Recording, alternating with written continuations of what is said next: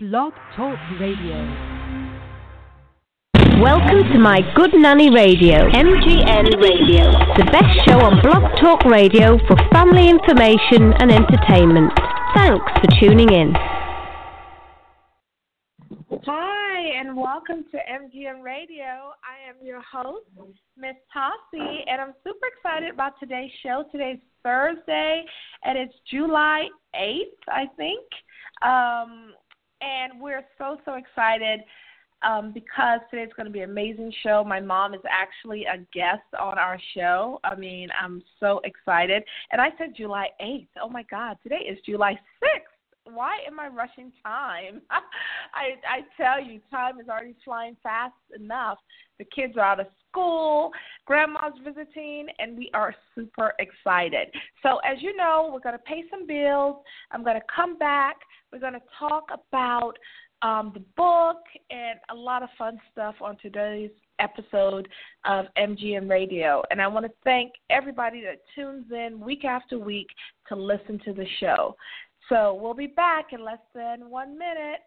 Thank you so much, and stay tuned. Thank you so much.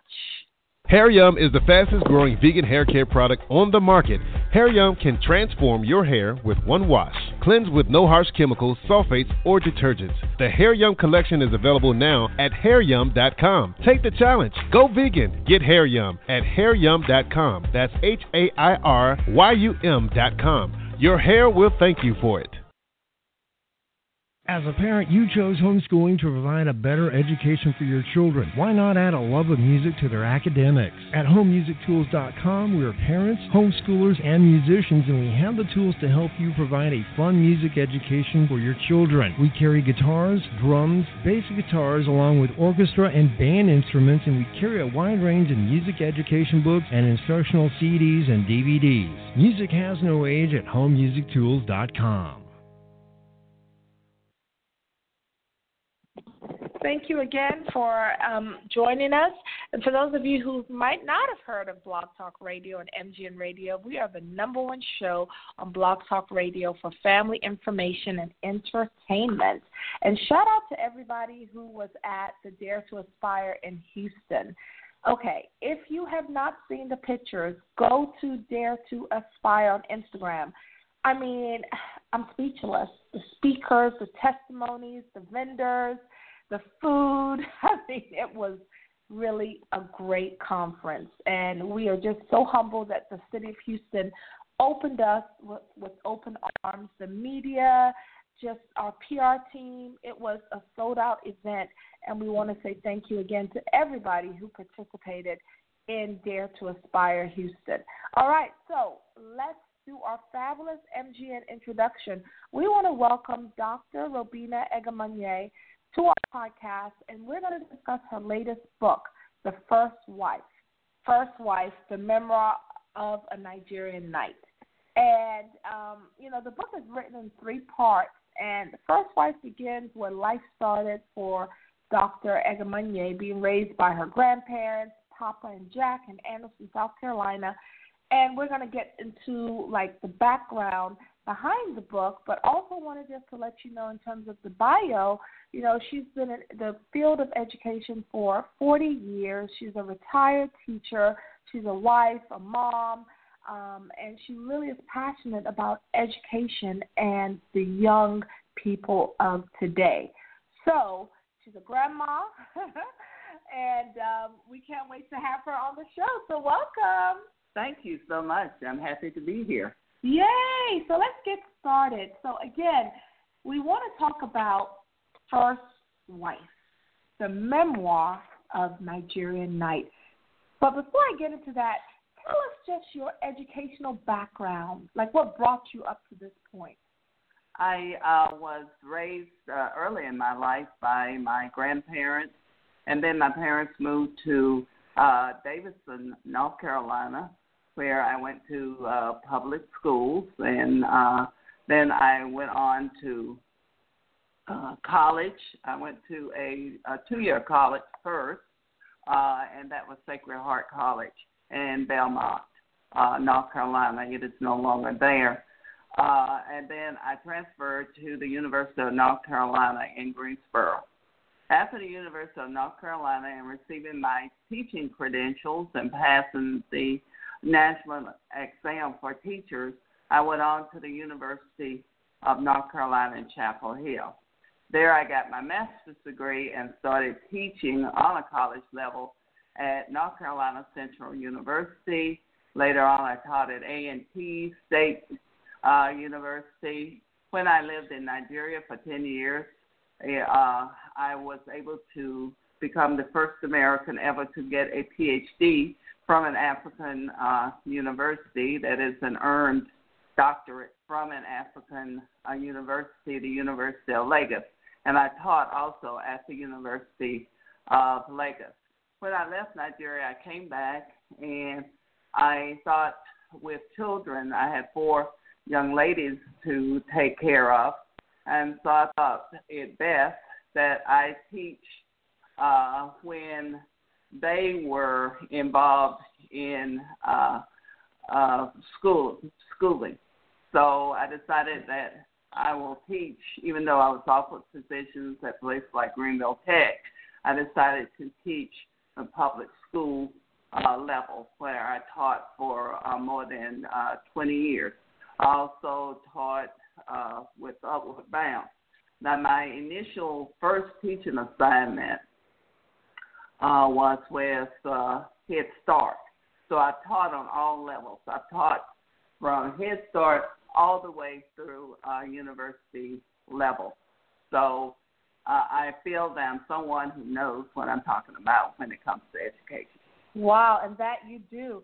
And I like the fact that it's important to explain all your years of teaching to show. I always tell people now with social media, you know, everybody wants to claim they're an expert, but you really, in terms of education, are an expert in terms of you've taught at all levels for over 40 years.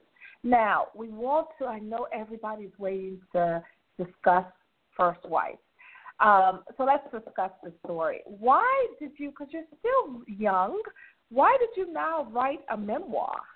I'm not that young. I'm in my 70s. So I decided that so many people who are famous write memoirs and autobiographies, and it's the same old story. I was their movie star. They were on somebody's couch, and that's how they got their first break. They were doing this and doing that, all types of naughty things. But I said I wanted to show that one can have just as great a life, an adventurous life, as anyone else, being an ordinary person.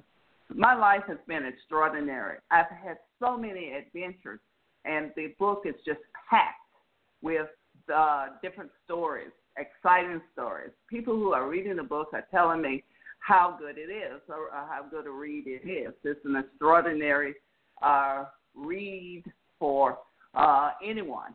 So there again, I decided to go ahead and tell my story because I consider it an extraordinary story of success.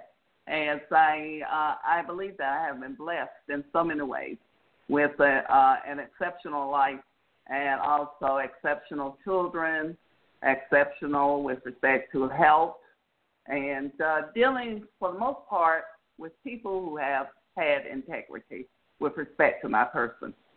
Wow, well, great. Well, yeah. So now you wrote the book, First Wife, The Memoir of Nigerian Knight, and everybody can get the book. You know, if you Google First Wife, The Memoir of Nigerian Knight, you know, Dr. Robena Egemonye, it's sold on Amazon, Barnes & Noble, you know, Books A Million. And if you type online, you can definitely see it. But a lot of people say, okay, First Wife, like, can you give a synopsis? You know, because we want people to go read the book. But just talk about what the book means to you.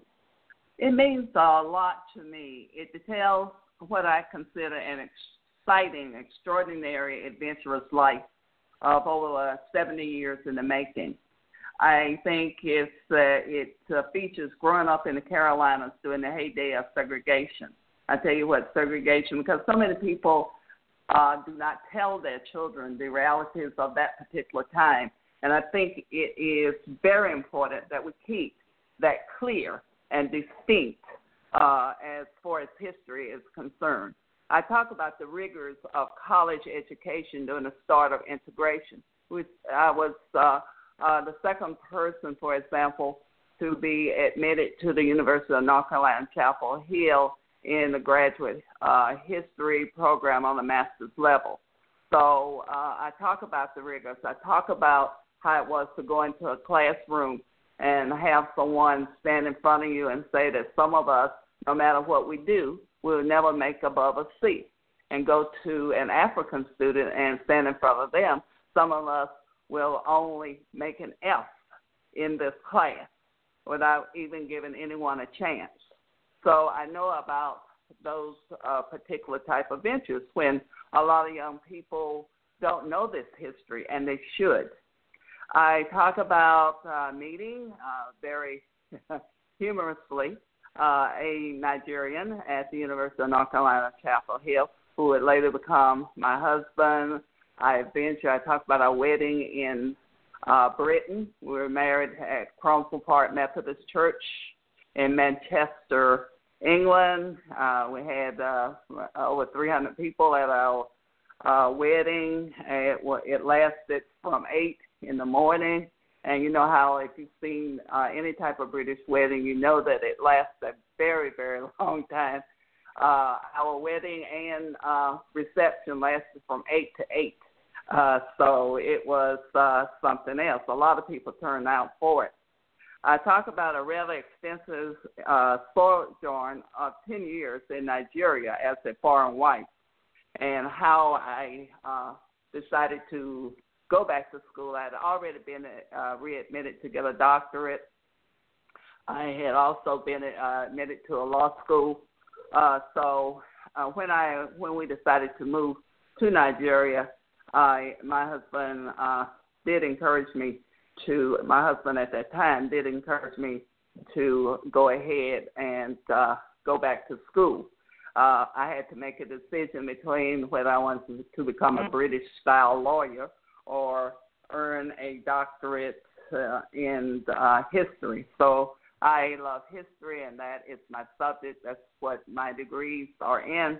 So I decided to try to get a doctorate in the history department, and I was able to do that. Wow. And I'm learning stuff every day, Mom, you could have been a lawyer. Wow. And that's the beauty about books. You document everything. Now, I know there's some juicy parts in the book, right? Yes. Everybody loves a good story. So, and a lot of people don't know, during that time, it wasn't popular for an American girl to pack her bags and just head to Africa. Now people are learning more and more about the continent of Africa, Nigeria, different countries. But back then, it was very, very tough. Can you share some of the challenges briefly that you faced in going, and that maybe are documented in First Wife? Yes. For example, just moving over there was quite tedious. Packing up, leaving family behind, and there were a lot of people who did not trust that my husband would be a reliable person there. They kept telling me stories and misadventures about women who were left at the airport and didn't know where their husbands went to, or they were left. There was a story of this lady who was left in New York, and she had to hire a private eye in order to try to find her Nigerian husband. I know that Kerry Washington has made it very popular to be married to a Nigerian now, but when I was coming along, and I got married in 1970, so when I was coming along, it was not a wise decision to make. And so my family and a lot of other people were very, very suspicious about what might happen to me, and they were very, very cautious about any type of encouragement. Yeah, and even today, like you said, Kerry Washington from The Scandal, you know, she has a Nigerian husband, and, you know, people now are, you know, Nigerian men are dating all over. So people now know about Nigerian men. But like you said, it's, you know, even today, people are cautious when you say, oh, I'm dating a guy from Nigeria. They're cautious is the word.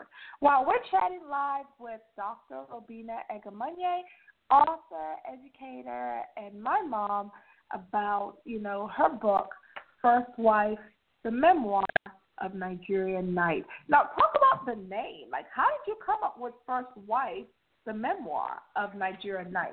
Well, you should know how I came up with the first part, because you told me The Memoir of Nigerian Knight, my man, is just not going to go over. It needs to be something exciting, like First Wife. I said, interesting. I think I will do that, but I do want to add the memoir of Nigerian Knight, because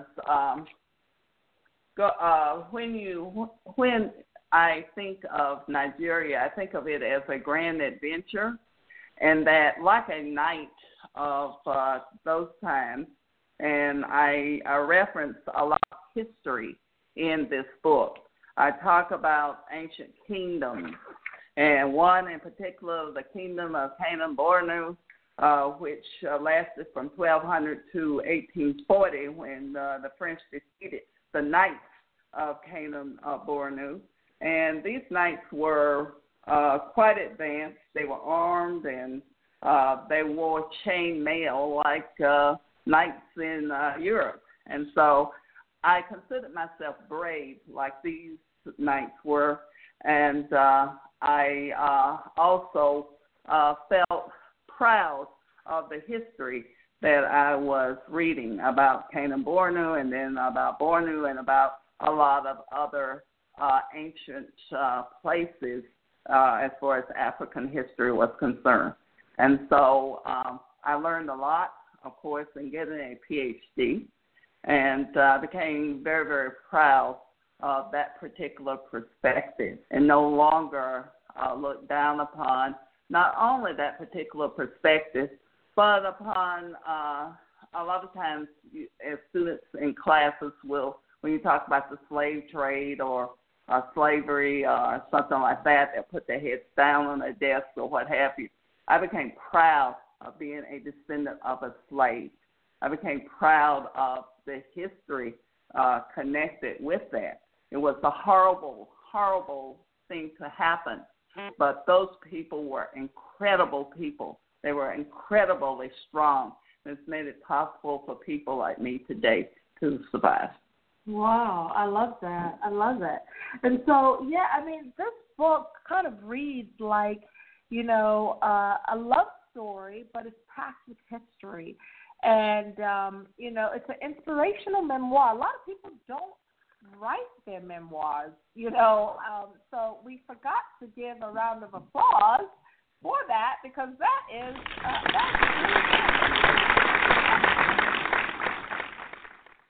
Yes, yes. So, again, we're chatting with the author and educator about her latest book, First Wife, The Memoir of Nigerian Knight. Now, in terms of the message of the book, like if you're talking to women who, you know, are sitting at home, moms, and they're sitting and saying, okay, why should I get this book? What's your overall message that you want to share in your memoir or through the book? I think that living a wonderful life, a life that's different, is fascinating, and not to be afraid of something that's different, to have a perspective that is open wide to a lot of different adventures, to meet a lot of different people, to not be afraid of people just because they come from a particular culture or that you've heard rumors. I look at people as people. And first of all, my perspective, and if you read it very carefully, I believe that there is only one race, and that is the human race. And that if you are a believer in Jesus Christ, if you're a believer in God, you will have that perspective that no human is more human than another, that like anything else in nature, we have differences as far as color, as far as hair, what have you. There are bears, there are white bears, there are brown bears, there are black bears, there are different types of flowers. Look at the Creator. He has made everything so different, a lot of variety in terms of a lot of different things. And so it is with human beings. And so I'm writing about a human experience. And I think we should always be concerned with reading about what others have gone through, what they have overcome, how they got over. Yeah, and the message, I think, is that, to sum it up, is basically, you know, that of overcoming, you know, challenges, whether it's moving to a different country, marrying a man from a different background. You know, even in today's day and age, people still, unfortunately, aren't necessarily excited when you have interracial marriage or intercultural marriages. So I think the book really sheds light on, you know, that aspect. So The First Wife, please get it, The Memoir of a Nigerian Knight. Now, I could not let my mom go without us talking about her other books, because this isn't her first rodeo. She's written several other books, and one of my daughters, her granddaughter's favorite book, is The Fence Mender. So I wanted just to talk about that book and your other books that you've written, but The Fence Mender is another book. Can you give a synopsis, just a brief synopsis about what the book is? The Fence Mender details the lives of two young men who live in a trailer park in South Carolina. One is called Blue, he's white, and the other is Jukes. He is black, and they come together and they have many adventures together. They experience, since they are in the 8th grade, and I taught 8th grade for a long time, so I based a lot of this on my experiences. Juice has sickle cell anemia, and Blue has had a rough life.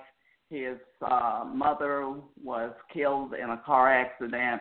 His father is on drugs and went to prison and suffered a horrible death as a result of that. And so he has an uncle who at first takes care of him, but still the uncle's wife hates him. And we go through a continuous story. In my writing, I like to, even if you're dealing with young people, how they can overcome. These two young men love being smart. They like knowing information, and they work hard at what they accomplish. And, of course, in 8th grade, they have young ladies who like them. One of them is very aggressive toward Blue, and so she even writes love notes to herself, etc., supposedly from him. But he stands up. He's a strong young man based upon what he's been through and the difficult problems that he has had. And in the end, it all overcomes. There is a doctor who, the first scene of the book is that he is in a hospital emergency area, and there's this medical doctor who is concerned about him. People are saying he's from the trailer park. Oh, look at him. And she's thinking to herself, I'm from the same trailer park. They don't know this. And in that, I'm focusing on the power of education. I always like to think of Reverend Jesse Jackson and what he said. I think it's an incredible statement. He said, I was born in the slum, but the slum was not born in me. And that is reiterated throughout that book, that basic idea and concept. And I think it's so very important. Wow. And The Fence Mender, I tell you, if you have young kids, middle school or high school even. I love The Fence Mender. You know, I often tell my mom I wish it was like a show on TV, just to show the story of Blue McGregor and his life. And I love the name. I love everything. So that's just one of the books that if you type in The Fence Mender, you will be able to see the book. It's really, really good. And then, jumping for educators, and a lot of people are in the field of education or thinking about education, Stay the Course. Now, talk about Stay the Course briefly. Stay the Course gives you, it's really a group of concepts, as far as I'm concerned, as to what it takes to become a successful teacher. Teaching profession, as you know, is facing a crisis, although I do think one of the best professions in the world is teaching. You impact so many lives. You are so important. It's the movie star industry of that is not connected with that. So it is very, very important as far as that is concerned. Stay the Course deals with managing the classroom with integrity. Mm-hmm. And that is at the heart of being a very effective teacher, how to become an effective teacher. And just basic things like always be on time. Yeah, I used to see teachers come slurping in at 8:25 into their classroom. They got away with it. Nobody, but there is a lack of respect that begins to mount up. Dress professionally and act professionally. You are not one of the students. You are in charge of them. Just all types of things that go well in the classroom. Yeah, Stay the Course. And I love it because I think it's kind of like a guide for teachers, It's a good guide for teachers. Now, what do you think when you hear about all these in the news, teachers having inappropriate relationships with students? What are your thoughts on that? Because we hear that a lot in the news. I think that many of these young people have forgotten who they are, and that they cross over a threshold that they should not. I think that a lot of colleges and universities are not teaching them. Sometimes you have to teach young people. You can't be too friendly. You can't even invite young people into your home these days because they may say anything. They would think it's funny to say, well, this so-and-so said that I was cute and all of that, when perhaps you never said anything like that at all. So you have to be a consummate, you have to be a professional. And this has to be taught, I think, on the college level, too, that there are certain things that you don't do. Teacher training courses should be effective in that way. So I feel that it's very, very awkward. It is a disgrace, to my mind, for you to be arrested on television. You should protect children, not molest them or bother them in any way. Yeah. And what do you think about we heard a lot about state. Again, we're chatting with Dr. Robena Egemonye. She's an educator, author, and we've moved from her latest book, The First Wife. Now we're talking about Stay the Course, which is, a guide for teachers, and she's been an educator for over 40 years. But also, what do you think when you hear about the public school system today, like Chicago? Kids are not learning how to read, and they're being passed. In Atlanta, there was a big scandal. What do you, as an educator, when you hear those things that are happening in the public school, what are your thoughts? First of all, I'm not blaming all of it on teachers. I think that, number one, they say it takes a village. I disagree with that. And when I used to say that, and when I was living in Nigeria, they would look at me in a strange way and say, you have to be careful about the village people. And I think it takes a parent or parents, first of all, to raise children. And you must teach children certain things when they are very young, like loving to read. to be able to sit quietly after a period of time, not when they are toddlers, but by the time they are 5 years old, they should be able to sit to listen to a story being read to them. There are certain things that have to be taught at home, and also teachers can reinforce it at school.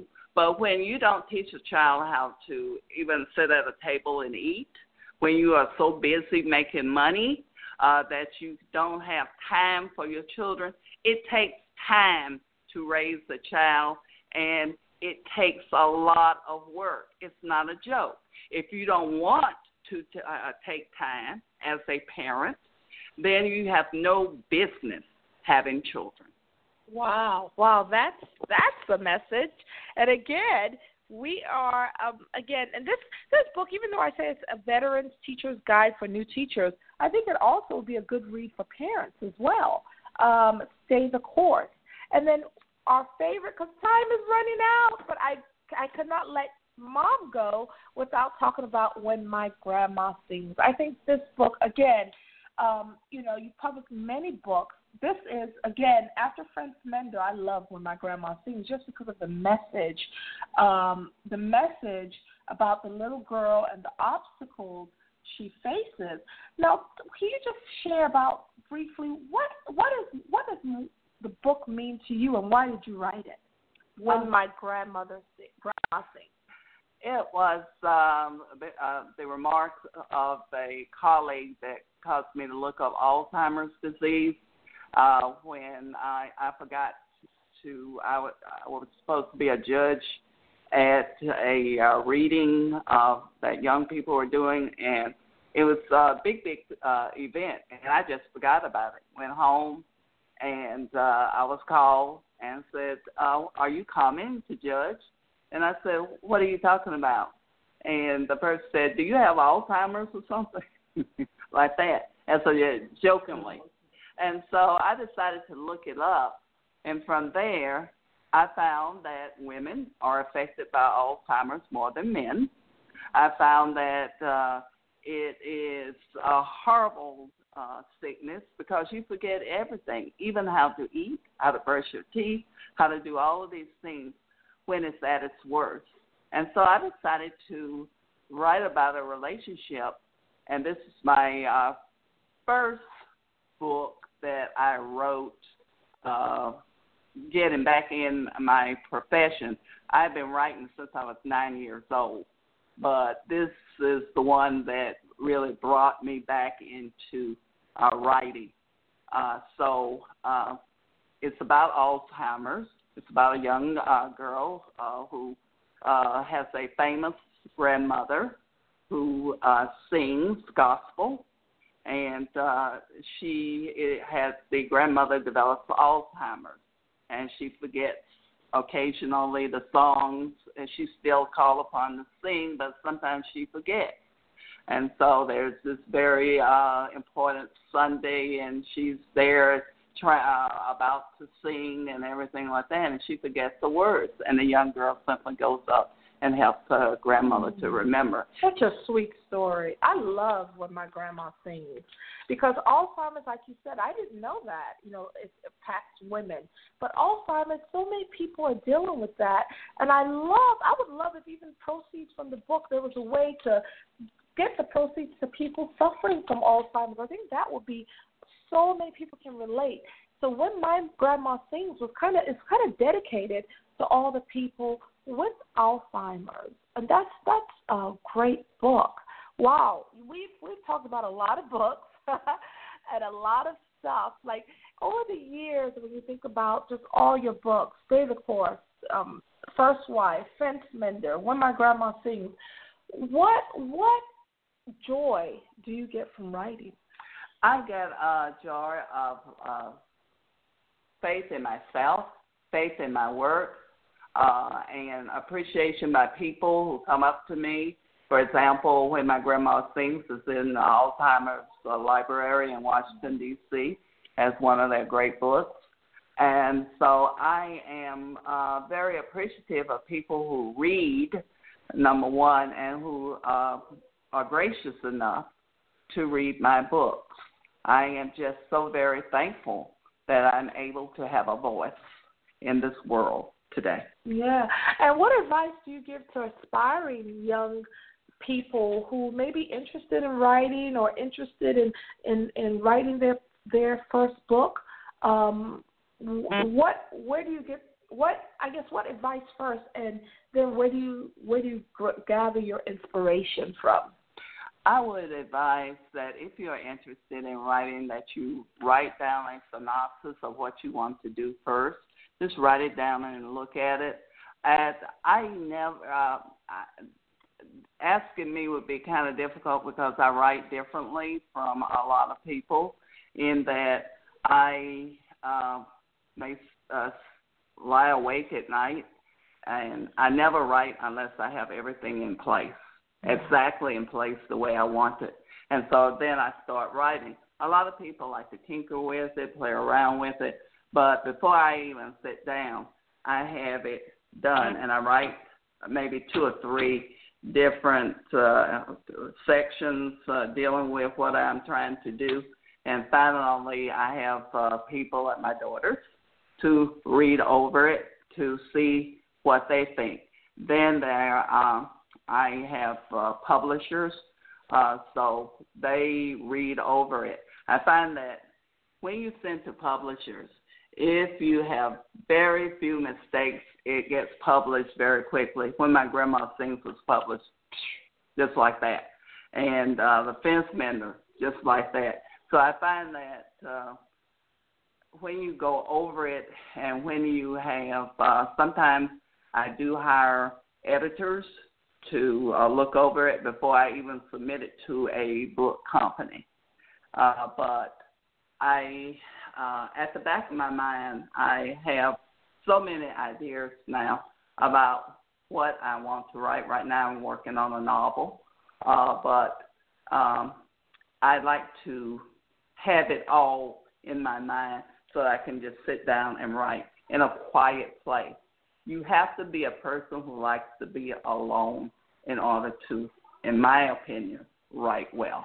You cannot have everybody in the neighborhood chatting and carrying on around you. You have to be basically a loner who seeks salvation from being this way by writing so that others can enjoy their joy. Now, what inspires you? That was the process. What inspires you? What are some things that inspires you to write? History. I get a lot of, for example, a scene in my new novel. I got the idea from something that occurred historically. I look at a lot about people who are oppressed in some way, just like the boys who were in The Fence Mender, poverty, sickness, all types of bad things that are happening to them, yet they don't lose their focus. They don't become disheartened. Wow. And then what advice do you have for moms? You know, a lot of your book, you know, whether it's The Fence Mender or Grandma Sings, being that you're a mom, like what advice do you have for young moms today that are maybe, you know, working 2 and 3 jobs, you know, trying to make ends meet, and the world, the political climate has changed. Being that you've been a mom for many years, your grandmother as well, what advice do you have? Well, I had the experience of being married first, and then, of course, of being a single mom on my own. I worked a regular job, then I had 3 additional jobs. I was not, first of all, I love to work, and I was not made to feel ashamed of working. Some people say, well, why don't you work in college and all of that? And I said, well, in South Carolina where I was working, you can, with a PhD, you can earn what you would earn on teaching at middle school or high school that you would on college level. So I have children to look after, first of all, but I would advise mothers to be themselves before they have children, before they get married or what have you, that you make yourself the best possible person possible through formal education. formal education is so important. I like Judge Judy, what she says. They don't keep me here because I'm gorgeous. They keep me here because I'm smart. A lot of young people think cute is cute, but cute don't cut it, I like to say. That's not enough to be cute. Most cute is fake cute anyway. So what do you say to the millions? Because now reality TV, and we were watching some reality TV. But what do you think about, like, people who look like the Kim Kardashians, no education? You know, she just released her line of makeup, made $4.5 million in 2 hours? What do you say to those people who are, like, watching these, especially the young inner-city kids or moms who are watching these stars, seeing them, you know, no education, but are deemed successful? What do you say? That's not the rule. That's the exception to the rule. I don't even consider movie stars and those people when I am thinking about my progress or where I should be. I'm looking at where the neighbor next door who is working hard also to educate her children. I want my children to associate with her. I don't want my children to associate with the children of Kim Kardashian and all of that. I know the story of Princess Diana, Whitney Houston, and a lot of these other people who everybody was trying to emulate, and then they found out that life is not as great as it might be. And I think about that a lot of times in the U.S., we put up people who are not the type that you want to admire, that you want your children to be like. If you want to do makeup and hair products, I see nothing wrong with that. But first of all, you need a formal education. Now, I look at the Kardashians. Their father was a very well-educated man. Their mother is well-educated. And without that mother, there would be no Kardashian empire. Without that mother, there would be no Kardashian empire. She's the one, when Kim made that foolish videotape, she's the one who organized them and got them together and put them on the road to success. So motherhood, I see nothing wrong with making money. I'm not against that. But I'm saying that exceptional amount of money is an exception to the rule. And we can't take that. It's sort of like once upon a time. But even with once upon a time, we know that Princess Diana and that once upon a time can be something else. Yeah. To deal with, yeah. So. And you know, I love that about exceptions, because you're right. When you look at it, they're the exceptions, not the rule. Wow. We've had so much fun chatting with about all your books, your advice, about education, and just being an author. So, yeah, round of applause. Now, a lot of people, you touched on this briefly, but we have about 2 more minutes left. So I wanted you said you're working on, because people say, wow, what's next? You've already published a lot of books. Because you already say you're working on another novel, why is it so important for you to keep churning out these books? And what's next as well? I think it's important to keep myself busy. I'm at an age that a lot of people begin to say, well, it's almost over. They start looking for plots and a whole lot of other things. And rather than focusing on life, I ain't focused on life. I focus on living as long as I can live and doing what I can do as long as I live.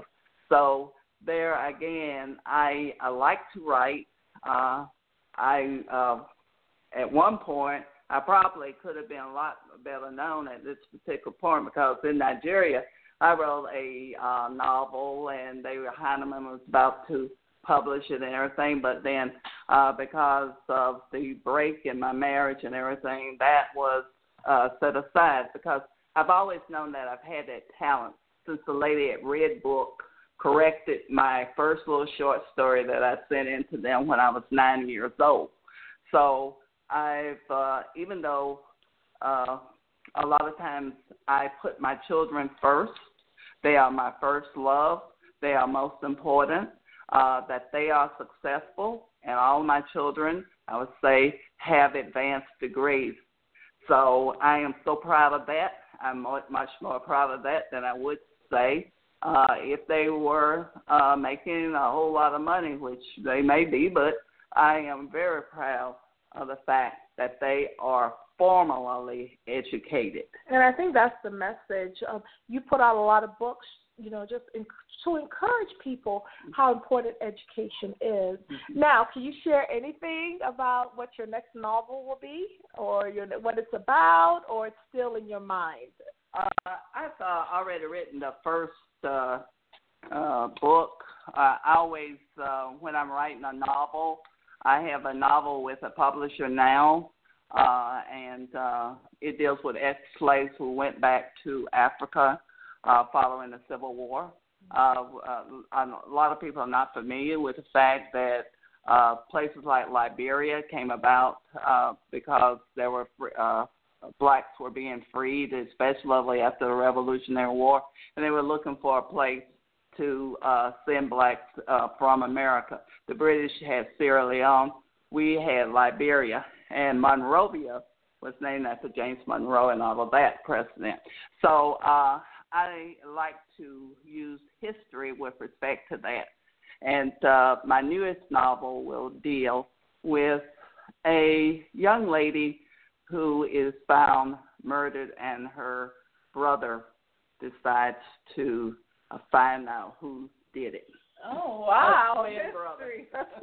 Oh, wow, a mystery. Wow. Well, we're out of time. But again, thank you again so much. We had so much fun chatting about books, motherhood, singlehood, the Kardashians.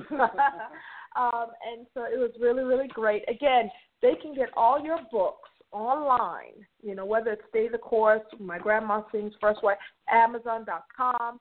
You know, put in Dr. Robena Egemonye or any of the titles we've mentioned, barnesandnobles.com, books-a-million.com. It's also on my Dare to Aspire page, our shop, our favorite things. If you go to daretoaspire.com, d2aspire.com, and click under vendors, you'll see shop our favorite things. You can get the link to the book there.